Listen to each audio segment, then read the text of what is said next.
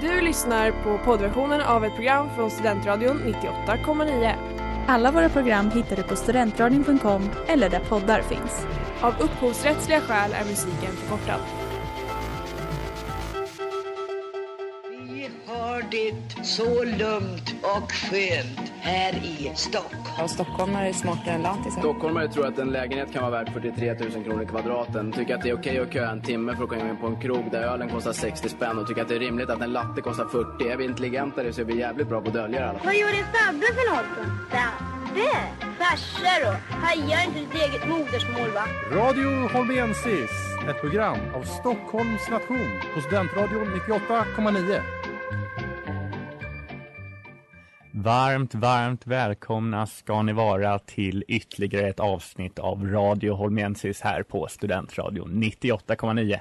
Med mig, Theo Tisell. Och jag, Oskar Angestav. Varmt välkomna ska ni vara. Det här blir ett toppenavsnitt, Oskar. Men framförallt blir det det sista för terminen. Det är, så är det verkligen. Och det innebär ju också att vi ska avslöja vår sista listplacering. Nummer ett på listan, vilket jag ser fram emot.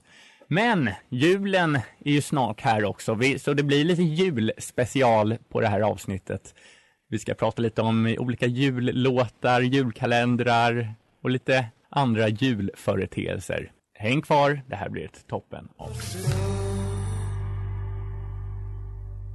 Gott folk, gott folk, gott folk. Det här är Timbuktu och ni lyssnar på Studentradion 98,9. Skruva upp volymen. Ni hörde Tammy Dittin med Imarhan här på Studentradion 98,9. Ni lyssnar på Radio Holmensis med mig Tisell och Oskar Angestav. Vi tänkte ju prata lite julföreteelser, men om man säger generellt sett Oskar, vad tycker vi om julen? En högtid som man högaktade som barn. Ja. Alltså, det var ju drömmen. Man såg ju fram emot julafton, tomten. Men nu för tiden för mig, det är mest återigen, det är en högtid för att vara med familjen, nära och kära. Bara njuta och koppla av lite från om det är jobb eller plugg eller allt annat som kommit emellan under vardagen under hösten och året. Ja, för mig, jag får väl säga, julen har väl lite tappat sin charm på något vis. Delvis som du säger, att när man var barn, då var de här julklapparna och eh, det var ju verkligen magiskt på julafton när man vaknade. För det första nu för tiden, det känns, man har liksom inte, önskelistan blir liksom kortare och kortare för varje år som går. Det känns som att det är svårt att hitta på vad man ens önskar sig till julklapp. Och sen dessutom när man pluggar på universitetet, det blir aldrig ett riktigt ordentligt jullov i att man har, slutet på terminen är ju i januari liksom, så att man har ju ändå de här tentorna i januari. Så på så sätt har det väl lite tappat sin charm. Jag skulle vilja säga så här att om, om magin när man var ung var julklapparna skulle jag säga att nu för tiden, det jag ser fram emot mest är ju nästan julbordet. Ja, julbordet är ju få grejer som är så gott. Även om vi äter det även till påsk och vi äter det till midsommar och... Ja, men det, det, det gör ingenting för mig. Nej, för mig då, kan, det gör du julskinkan eller? Ja, jag älskar julskinka. Det är ett tips till alla er lyssnare för övrigt. Efter julen, då, då sjunker ju priset på julskinka något otroligt och man kan ju köpa liksom fyra kilo julskinka för så här 30 spänn. Om ni gillar julskinka lika mycket som jag så ta er och köp en julskinka efter jul så har ni den sen över mellandagarna. Men Oskar, om vi säger så här, jullåtar, vad säger du för favoriter? Ja, det finns många, men det är några jag alltid kommer att tänka på. Det är ju dels en riktig klassiker, White Christmas av Bing Crosby. Den har man ju hört många gånger. Sen även Rocking around the Christmas tree med Brenda Lee. Det är också, jag kopplar den framförallt samman med ensam hemma-filmerna när han ska få skurkarna att tro att ah, men det är visst folk här när alla har rest och han har så här pappfigurer Ja, som Kevin står och drar i. och sen tänker jag även på Do They Know It's Christmas med Band Aid. Väldigt, vad säger man, det är en bra låt men den är väldigt generaliserande. It won't, just be, det. there won't be snow in Africa this Christmas. Ja, det, är, det. det är väldigt generellt men det är en eh, Sången skrevs ju för ett, vad säger man, ett gott ändamål. Mm. Jag eh, känner väl att jag blir ganska lätt trött på de här jullåtarna. De hörs ju liksom hela december. Men en, om man ska säga en riktig favorit, är ju Fairy Tale of New York med The Pogues och eh, Kirsty MacColl. Det är ju en riktig klassiker. Ja, det, alltså, det är ju också min absoluta favorit. Ja. Men jag ville nämna några andra. Ja, men det är bra. Den är också, den har ju blivit framröstad i, i England åtminstone som bästa jullåten någonsin i flera år nu. Vad har vi mer? Vi har ju Mer jul med Adolfsson och Falk. Får väl ändå ändå räknas eh, som en OK jullåt. En annan riktigt stor det är ju John Lennon och Yoko Onos Happy Christmas, inom parentes War is over. Alltid magi från de där grabbarna från Liverpool. Ja, det är ju så. Ja, vi pratat om vår kärlek till The Beatles tidigare också. Men eh, Oscar, julfilmer då? Jo, jag var ju inne på en när jag pratade om eh, Brenda Lees Rocking around the Christmas tree. Kanske inte alla som ibland tänker på det, men Ensam hemma 1 och 2. Otroligt bra filmer tycker jag och jag gillar dem ju verkligen som, man kommer i kontakt med dem som barn. Mm. Sen är det rätt tomt för mig för att alla de här andra julfilmerna, det verkar vara otroligt just populärt i USA. Som jag pratade om mycket tidigare under terminen, det här med julfilmer. Och jag har koll, satt, hamnat framför ihåg förra året. Och de är egentligen totalt värdelösa. Ja, alltså det känns som att det är mycket såna här romantiska komedier. Kanske ingen favoritgenre för min del. Och inte för dig heller Oscar skulle jag gissa. Nej, och man tänker ju alltid på de här andra, vad är det, den här Grinchen och, och så. Det finns ju, den har ju för en som jag kom på nu, som har filmatiserats på sistone. Men som jag kommer ihåg jag såg fort, första gången på teater. Det är ju den här A Christmas Carol om mm. Ebenezer Scrooge. Mm. Den, den, den gillade jag i alla fall berättelsen. Men något som vi är desto större fans av, det är julkalendrar. Ja, eller kanske var, för vi har inte sett så många på sistone. Nej, nej, precis. Men, men nostalgin lever kvar. Oskar, din favoritjulkalender? Ja, utan tvekan. Det finns bara en. Sunes jul. Alltså det är 24 avsnitt, ren magi. Och jag säger bara Rudolf Andersson. Berätta. Ja men det är pappan, alltså ja. Sunes pappa. Alltså, att man kan ställa till med så mycket på så kort tid. Klassikern är väl framförallt när de ska göra knäck. Ja. Och Karin då, mamman säger, när, när Rudolf säger ja, jag gör knäcken i år hon på oss alla. Slutar det sen med att allt knäckblandning och hamnar på golvet och de tvingas rycka ut golvet. Det är så här kakelplattor typ i golvet. Ja. Allting går åt käpprätt åt skogen. De, mina favoritjulkalendrar det är ju från början av 00-talet, det var då när man var liten och, och satt bänkad på morgnarna. En som jag minns väl, det är ju Dieselråttor och Sjömansmöss, som du också gillar va, Oskar? Ja, det, det har väl nästan blivit en sån här go-to-svar när alla säger bara om en från folk i vår generation. Ja, men Dieselråttor och Sjömansmöss, det var ju en riktigt bra kalender. Ja. Sen ska jag vara ärlig och säga att jag, inte, jag har aldrig sett den igen sen den gick. Nej, jag sa väl fel när jag sa minns väl. Det är snarare så att jag minns att den var bra, inte att jag minns egentligen eh, exakt vad som händer i den.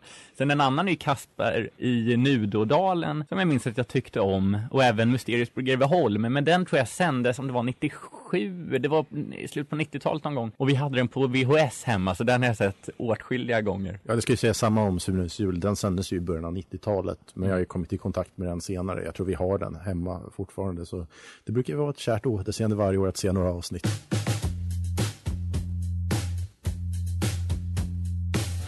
Det här är Robin och du lyssnar på Studentradion 98,9. Det där var Sarah Joe av Alex Cameron här i Radio Holmensis på Studentradion 98,9. Ja, Oskar, vi pratade ju redan förra veckan lite om vad vi skulle göra över julledigheten. Men om vi säger så här, vad, vad är det bästa med julen? Förutom julmaten? Ja, att få vara med nära och kära. Att spendera tid med familjen, tycker mm. jag. Nej, men att bara liksom koppla av egentligen. Även, som du, även om du sa det här med hur studieterminerna är upplagda här i Uppsala och på universiteten. Men jag har ju som mål att få klart egentligen det mesta av plugget som ska in efter nyår nu veckan innan jul. Så då har jag tänkt att få det bara lugnt och skönt och bara kunna slappna av. Hur känner du? Vad är det bästa för dig, Theo? Ja, det är en svår fråga. Man kan ju säga familjen såklart. Det är helt Eller... okej att vara, att vara klyschig. Kalle Ankas jul. Det är det bästa, att få se på det. Nej, jag vet inte, men det är, jag har alltid gillat julafton, själva julafton, hela upplägget på något vis. Att man sitter bänkad där klockan tre när, när solen har gått ner och man vet att man har en fantastisk kväll framför sig. Man hade ju kunnat önska lite snö nu i jul, men man kunde ju ge fan på det att när det är minus 20 i slutet av november, ja då kommer det inte bli någon snö till julafton. Vi får se hur det blir nu, men som det ser ut nu så bådar det inte gott för de som vill ha en vit jul. Nej, vi får väl eh, emigrera till norr om Dalälven i sådana fall, fast en vit jul är ju dubbel bemärkelse och det kan vi ändå hoppas att många har i föräldrahåll för jag måste ju ändå säga att julen är ändå barnens högtid. Det, så är det. Ja, verkligen i Sverige. Det är det som är intressant också, liksom i Storbritannien. Vi, ni som har följt nyheterna hörde ju att Bojo eh, är lite i skandal just nu för att han anordnade en julfest förra året när det var förbjudet. Då just i Storbritannien, där är ju snarare de vuxnas högtid, det är liksom fyllehögtiden på något vis. Vilket som svensk, då, man blir ju lite... Jag skulle säga att det kanske var, har varit lite så historiskt i Sverige under 1900-talet men att under de senaste decennierna så har, har det skett en förändring i attityd kring det. Och det tycker jag är bra för att barnen, man kommer ihåg själv när man var barn hur mycket man uppskattade julen. Och låt då barnen även nu få uppskatta det på det sätt som vi fick uppskatta. Ja. Det är klart, man kan ju ta någon nubbe och sånt där, men det behöver ju inte bli världens fylla. Nej, alltså se det bara som en trevlig stund med familjen. Men Theo, om vi ska så här, om vi har något så här särskilt tips generellt för julen, det kan vara vad som helst, vad har vi då? Stressa inte ut er över julmaten och eh, julklappshandlandet, utan eh, försök att ta det lugnt och njut. Ja, jag känner lite att, du pratar ju om att det är så kul med Kalankas jul och allting och även fast man kan ju allt som ska hända egentligen. Man vet att ja, men nu kommer det här, de målar det här brädet i ja. schackfärg. Och... och det är alltid någon som säger som där färg skulle man ha. Ja, exakt. Och sen kommer ju under senare under kvällen kommer ju Karl-Bertil Jonsson ja. och det kommer även ja, Svensson Svensson. Så tipset skulle jag säga är bara så här att kolla på det för att även om det kanske låter lite klyschigt eller man vet ju vad som ska hända. Framförallt Svensson Svensson. Det är kul. Mm. Jag, måste, jag kom på, jag måste ändra mitt svar från Kalanka till Karl-Bertil Jonssons julafton, för det, den tycker jag är en sån fantastisk berättelse. Och den kommer även nu på bio snart som mm. filmatisering. Så Just det. kanske man ska gå och se, även om det känns konstigt att se den efter jul på något sätt. Ja, vi får väl se om den kan toppa Fina berättelsen av Tage Danielsson. Ja. Hej, det här är Lisa Nilsson på Studentradion i Uppsala 98,9. Balcony med TV Room här i Radio Holmiensis på Studentradion 98,9. Ja, Oskar, det är vårt sista avsnitt för terminen, så jag tänkte att det vore passande att på något vis summera terminen som har gått. Det här är ju vårt trettonde avsnitt. Vi har sett 12, sänt tolv avsnitt innan det, detta. Har du något favoritavsnitt du ser tillbaka på? Egentligen är jag stolt över hela terminen. Mm. Tråkigt att vi inte kunde göra två avsnitt till, för det var ju två gånger där när vi båda var sjuk varsin gång. Ja. Och då fick ni höra repriser, men äh, det finns mycket gott och blandat. Ett exempel som jag kan nämna, det är, jag gillar när vi pratar om historia kopplat till nationen. Det var, eh, jag gillade verkligen avsnittet, vi grävde på många olika håll och kanter. Vi var ju nere i arkivet på nationen och ja, vi kan ju bara säga framförallt melodin till stöd och hur, du kommer ihåg hur den lät, eller hur? Jag är Stockholms nation och jag har säkert en miljon revor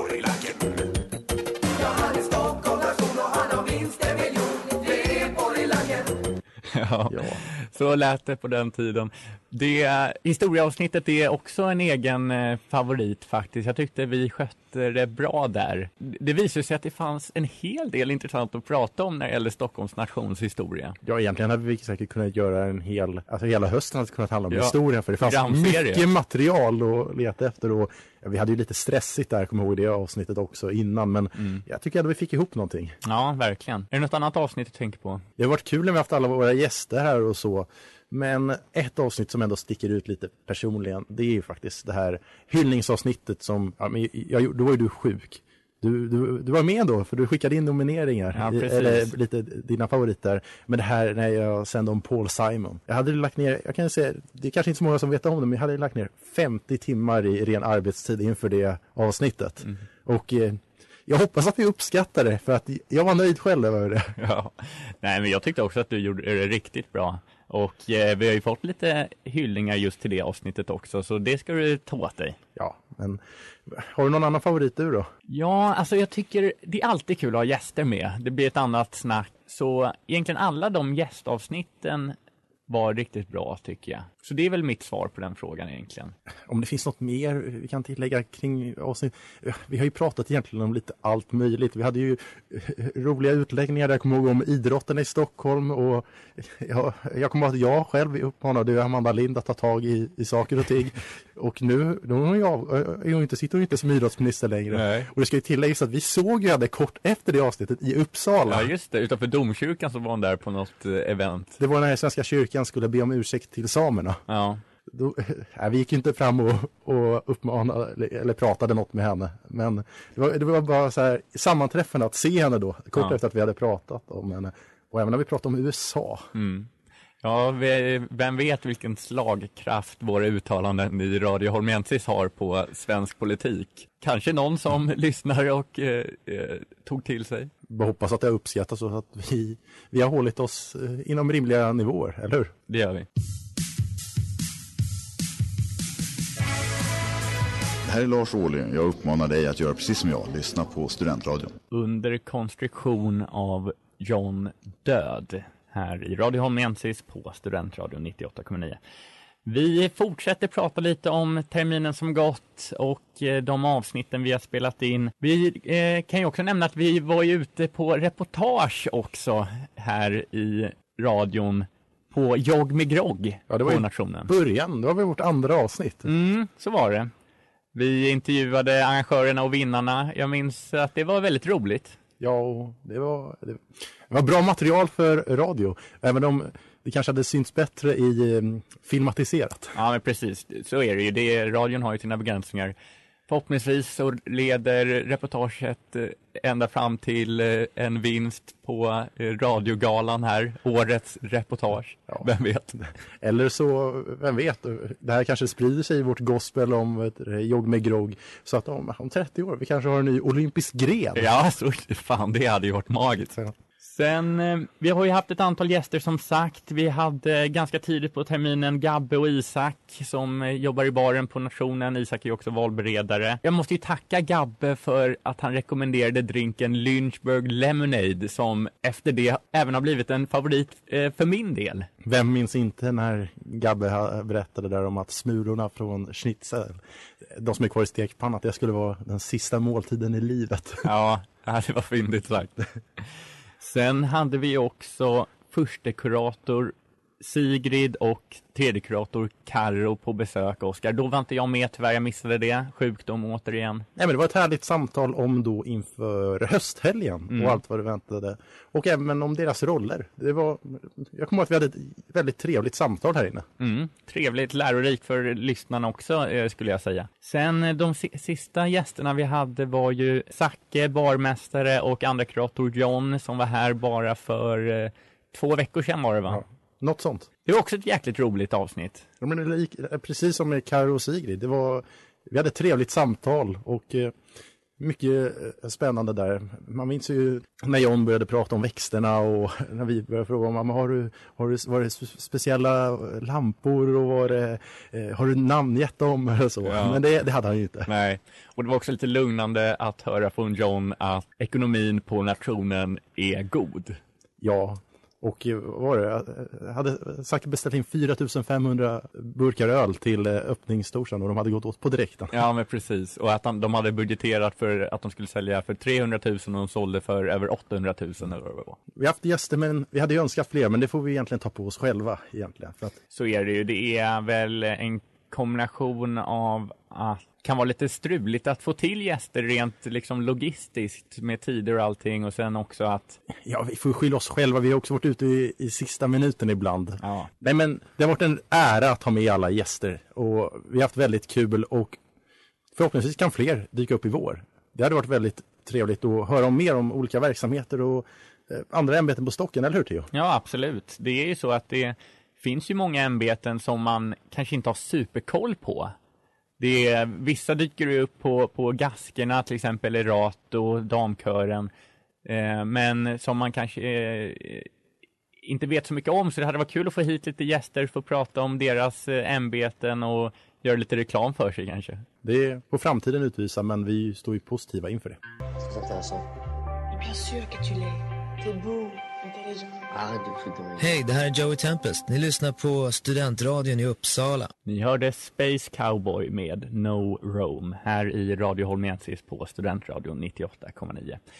Det är ju så att i det här avsnittet så ska vi avslöja vem som hamnar på första platsen i vår lista över de f- 15 främsta stockholmarna de senaste 100 åren. Men innan vi gör det så tänkte jag att vi ska bara gå igenom listan en sista gång Eh, så att ni har koll på hur den ser ut helt enkelt. Vi började med Jesus-tanten på nummer 15. som är lite kontroversiell kanske, men ändå rolig listplats. Sen hade vi Max Martin, Jan-Ove Waldner, Harald Edelstam, Cornelis Vreeswijk, Tåström, Avicii, Ingrid Bergman, Greta Garbo, Benny Andersson, Björn Borg, Hjalmar Branting, Palme och på andra platsen Kungen. Oskar, när du hör den här listan, känner du att den är rättvis? Redan som vi kände då egentligen när vi konstruerade den så, ja det är vissa som man velat flytta upp eller ner känner jag så här i efterhand. En som jag verkligen velat flytta upp det är Harald E- Edelstam. Mm, han hamnade på tolfte plats. Ja, det känns som att han förtjänar en högre plats. Topp än- 10 åtminstone. Ja, jag tycker nästan att eh, ja, alla våra musiker, förutom kanske Benny Andersson, kan få hamna bakom honom. Mm. Själv är jag väl ganska nöjd över listan. Det var väl lite... Jag känner att vi fick in eh, både mu- musiker, eh, skådespelerskor, idrottare, Politiker. några politiker, precis. Så det är ändå liksom en, en blandad skara av vad Stockholm har haft att erbjuda de senaste hundra åren. Ja, och sen måste jag säga att i efterhand, det var väldigt kul att när vi pratade där om Jesus-tanten. Ja. Vi, tyck, vi hade ju väldigt stora diskussioner om hennes vara eller icke vara på listan innan, men Theo stod fast och jag köpte det för att vi delade upp varannan plats skulle vi ta. Ja. Men jag kommer framförallt för det ledde in på samtalet om den här galningen i Lund. Ja, just det. Som eh, med skylten “Jag vet vem som mördade Olof Palme”. Ja. Vill Men- ni höra mer om den historien så lyssna på Ett av de första avsnitten. Jag tror det var andra avsnittet vi släppte. Men eh, bara så här generellt när du kollar på listan Theo. Har du någon så här, ja men det här var en riktig favorit. Det här var, ja men det här var verkligen, det här blev bra. Det här, är, det här gillade jag att prata om.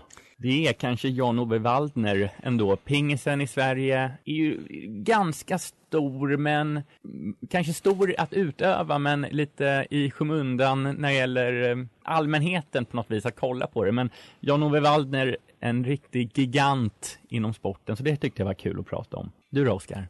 Nej men det är som jag pratade om förut, Harald Edelstam. Alltså den karriären och, vad han uträttade där i Chile under militärkuppen 1973. Det är häftigt. Mm. Bara, bara häftigt. Och ja, att, jag, hade, jag hade ju rätt bra koll på honom innan men att återigen bara få läsa på och se och höra återigen vad han gjorde. Mm. Man, man blir bara egentligen stolt över vad han uträttade. Ja, verkligen. Sen var det ju ganska många personer som vi egentligen ville ha med på listan men inte riktigt fick plats. Och vi har ju några honorable mentions.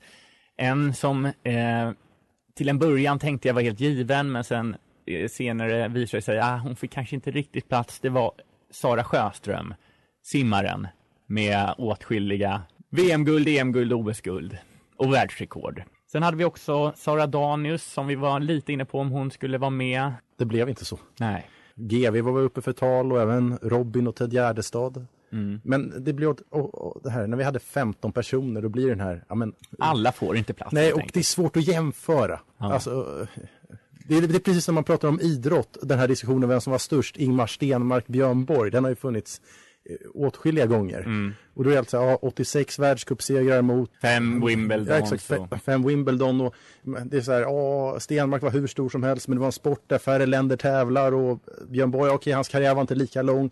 Det är precis samma här, hur ska vi jämföra en musikers karriär med, mot en politiker? Hur ska Ja. vi väga sådana saker mot varandra? Så, det, så är det ju verkligen. Sen en som jag tycker är värd att uppmärksamma, som ni kanske inte hört talas om, det är Ester Blenda Nordström, som kan räknas som Sveriges första grävande reporter. Hon fick inte riktigt heller plats på listan, men även värd att uppmärksamma. Ja, sen hade vi även fler honorable mentions. Ju, vi hade även Sara Larsson uppe för diskussion Mm. och eh, Folke Bernadotte. Vi hade fler, Mikael Nyqvist, Mm. Stefan Persson. Men det bli, blev just den här avgränsningen av listan Då så, för en sista gång denna termin. så får ni höra.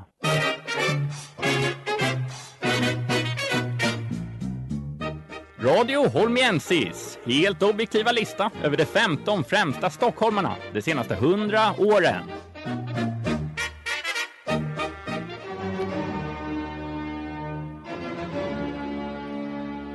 Plats nummer ett.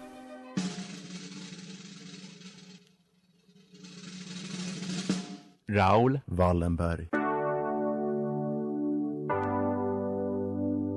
Jag heter Håkan Juholt. Jag hoppas att du inte missar Studentradions sändningar 98,9. Lyssna på den, du lär dig alltid någonting. WTLUN av Cal in Red här i Radio Holmiensis på Studentradion 98,9. Raul Gustav Wallenberg föddes 1912 på Lidingö i Stockholm. Raoul Wallenberg fick tidigt internationella erfarenheter och tog examen i arkitektur vid University of Michigan i USA 1935. Det var dock inte som arkitekt Raoul skulle utföra stordåd. Efter studierna arbetade han bland annat som praktikant på en bank i Haifa i nuvarande Israel där han fick kontakt med judar som flytt undan förföljelserna i Nazityskland och blev på så vis medveten om de tragedier som pågick där. När han kommit hem till Sverige igen fick han en anställning på Mellaneuropeiska handelsaktiebolaget som sysslade med export och import av livsmedel mellan Sverige och Ungern och åkte genom arbetet på ett antal resor till Ungern under 1942 och 1943. Under 1944 hade trycket på den svenska representationen i Budapest ökat till följd av den tyska ockupationen då fler och fler judar sökte svenskt skydd från förföljelser och deportationer. Samtidigt hade svenska Röda Korset påbörjat ett räddningsprojekt med hjälp av Utrikesdepartementet. Raoul Wallenberg fick genom sin koppling till Ungern till uppdrag av Utrikesdepartementet att till en början rapportera om utvecklingen i landet.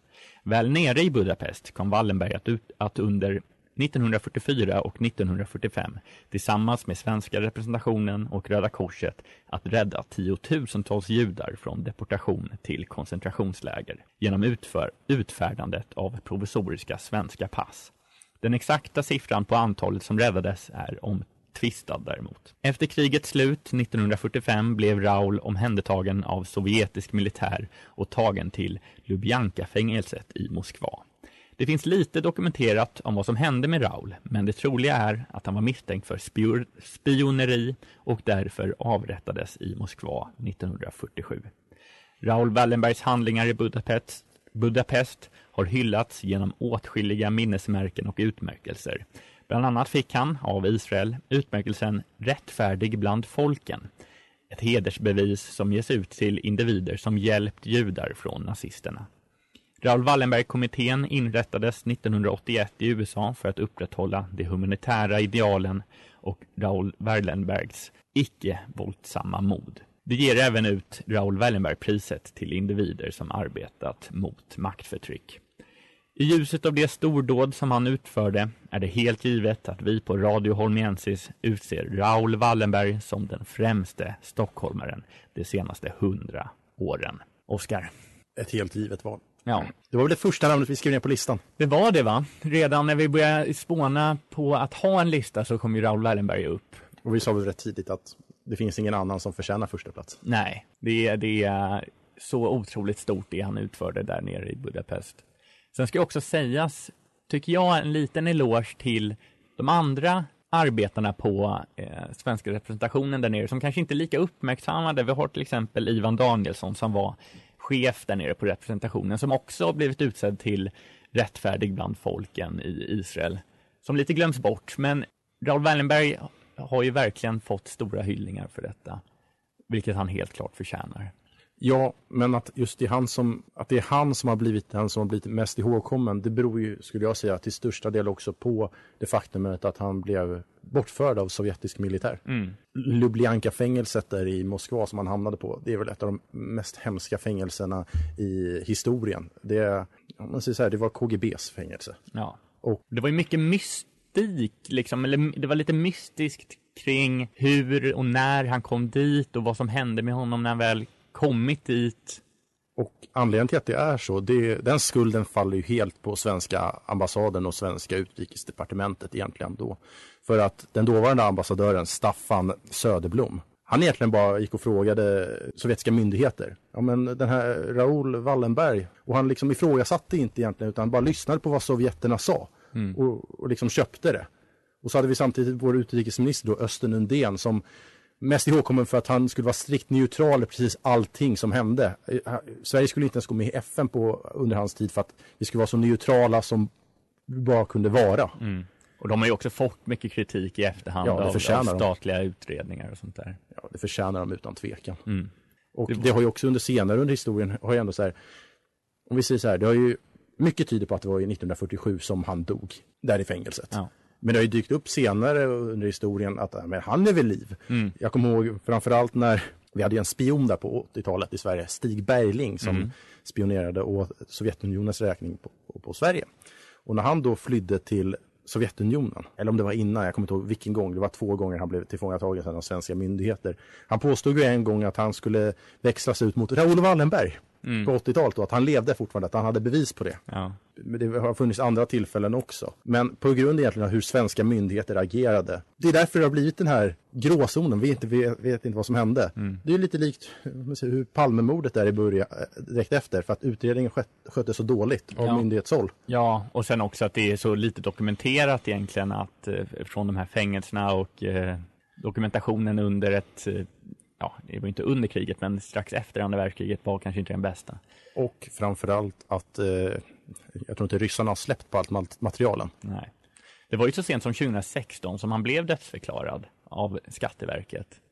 Och då var det är lite intressant också att då, det är väl någon slags formalitet antar jag, men då släppte, då gick Skatteverket ut och sa Raoul Wallenberg, om inte du rapporterar till oss inom ett visst datum så dödsförklarar vi dig. Och ja, det gjorde han inte. Men det finns ju många här berättelser om hans liv och även, alltså jag kommer ihåg jag var under gymnasietiden fick jag ta del av en föreläsning av Raoul Wallenberg Academy. Och då samtalade hans, nu kommer jag inte ihåg om det var kusin eller halvsyster, hon heter Nina Lagergren. Mm, ja, det är halvsyster. Halvsyster. Och eh, berättade då den här sto- historien om när han var i USA, när han studerade. Och han var ute då och åkte bil. Och att han blev stoppad på vägen av två som rånade honom. De rånade han på bilen, på allting. Och när de ska åka därifrån så säger, vänder sig Raoul till dem och säger Ni har ju snott allt jag har, kan ni i alla fall inte köra mig till närmsta stad? Mm. Det gjorde de. Nej, en stor man med ett stort hjärta. En helt rätt första plats. Ja, verkligen. —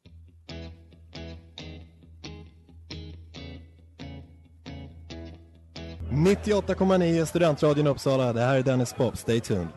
Det där var Disassociation av The Ryans här i Radio Holmensis på Studentradion 98,9. Ja, programmet börjar närma sig sitt slut nu och jag tänkte prata lite om utformningen till vår.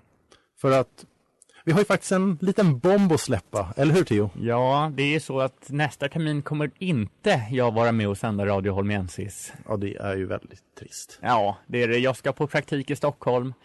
Så äh, tiden äh, räcker väl inte till riktigt med både radio och praktik. Men det är tråkigt, för det har varit en väldigt rolig termin. Ja, men jag kommer att vara kvar. Ja. Och eh, ja, förhoppningsvis så har vi en till sändare klar, men det är alltid inte skrivet i sten än. Nej, jag kanske kommer att gästa något avsnitt. Ja, det får du med glädje göra. Men programmet i vår, annars finns inte så mycket mer att säga egentligen kring utformningen för att det beror lite på vem som kommer då att sända med mig och vad vi då tillsammans kommer att bearbeta framför planer och strategier. Men man kan ju kanske förvänta sig, vi har ju, jag tänker på nya gäster som kommer komma nästa termin. Vi har ju en ny Ja, vi har massvis med nya eh, Kuratorer, ja, tänker jag. Vi har nya kuratorer, nya heltider. Mm. Så att Förhoppningsvis så kommer ju de att, att prata. Ja, och jag, jag kan väl säga så här. Jag kan nästan utlova i alla fall att det kommer bli fler gäster. Mm. För att jag, jag tänker Oj, att gäster, vågat. Ja, men gästavsnitt är uppskattat, eller hur? Ja, ja. Det är alltid kul att få höra. Är. Och då är man garanterad eh, några extra lyssnare också, för att de som är med lär ju också lyssna på programmet. Ja, exakt.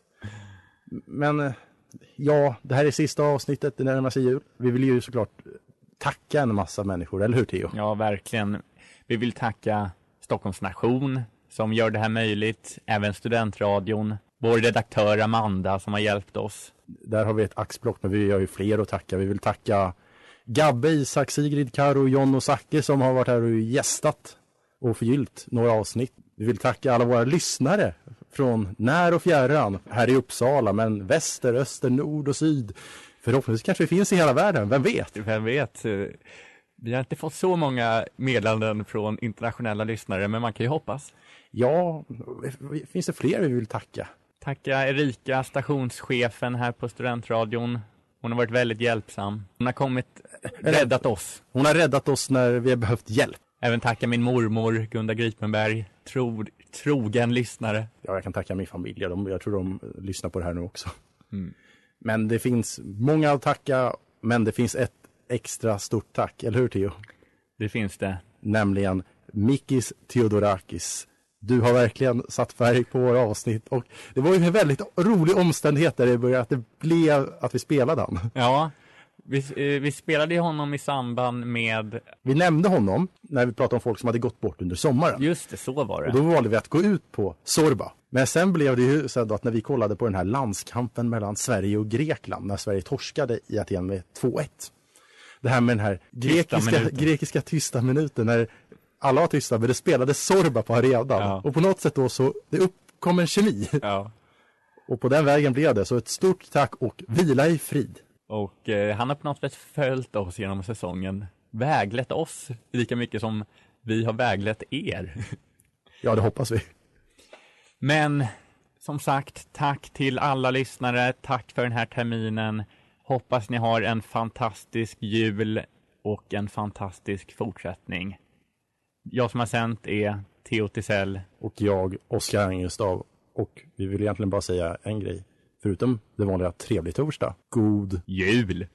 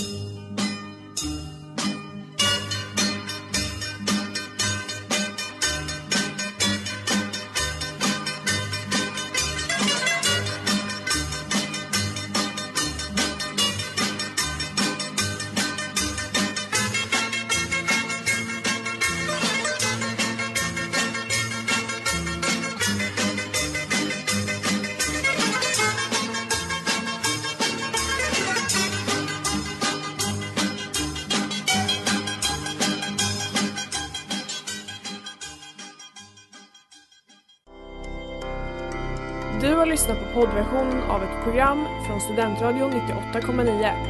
Alla våra program hittar du på studentradion.com eller där poddar finns.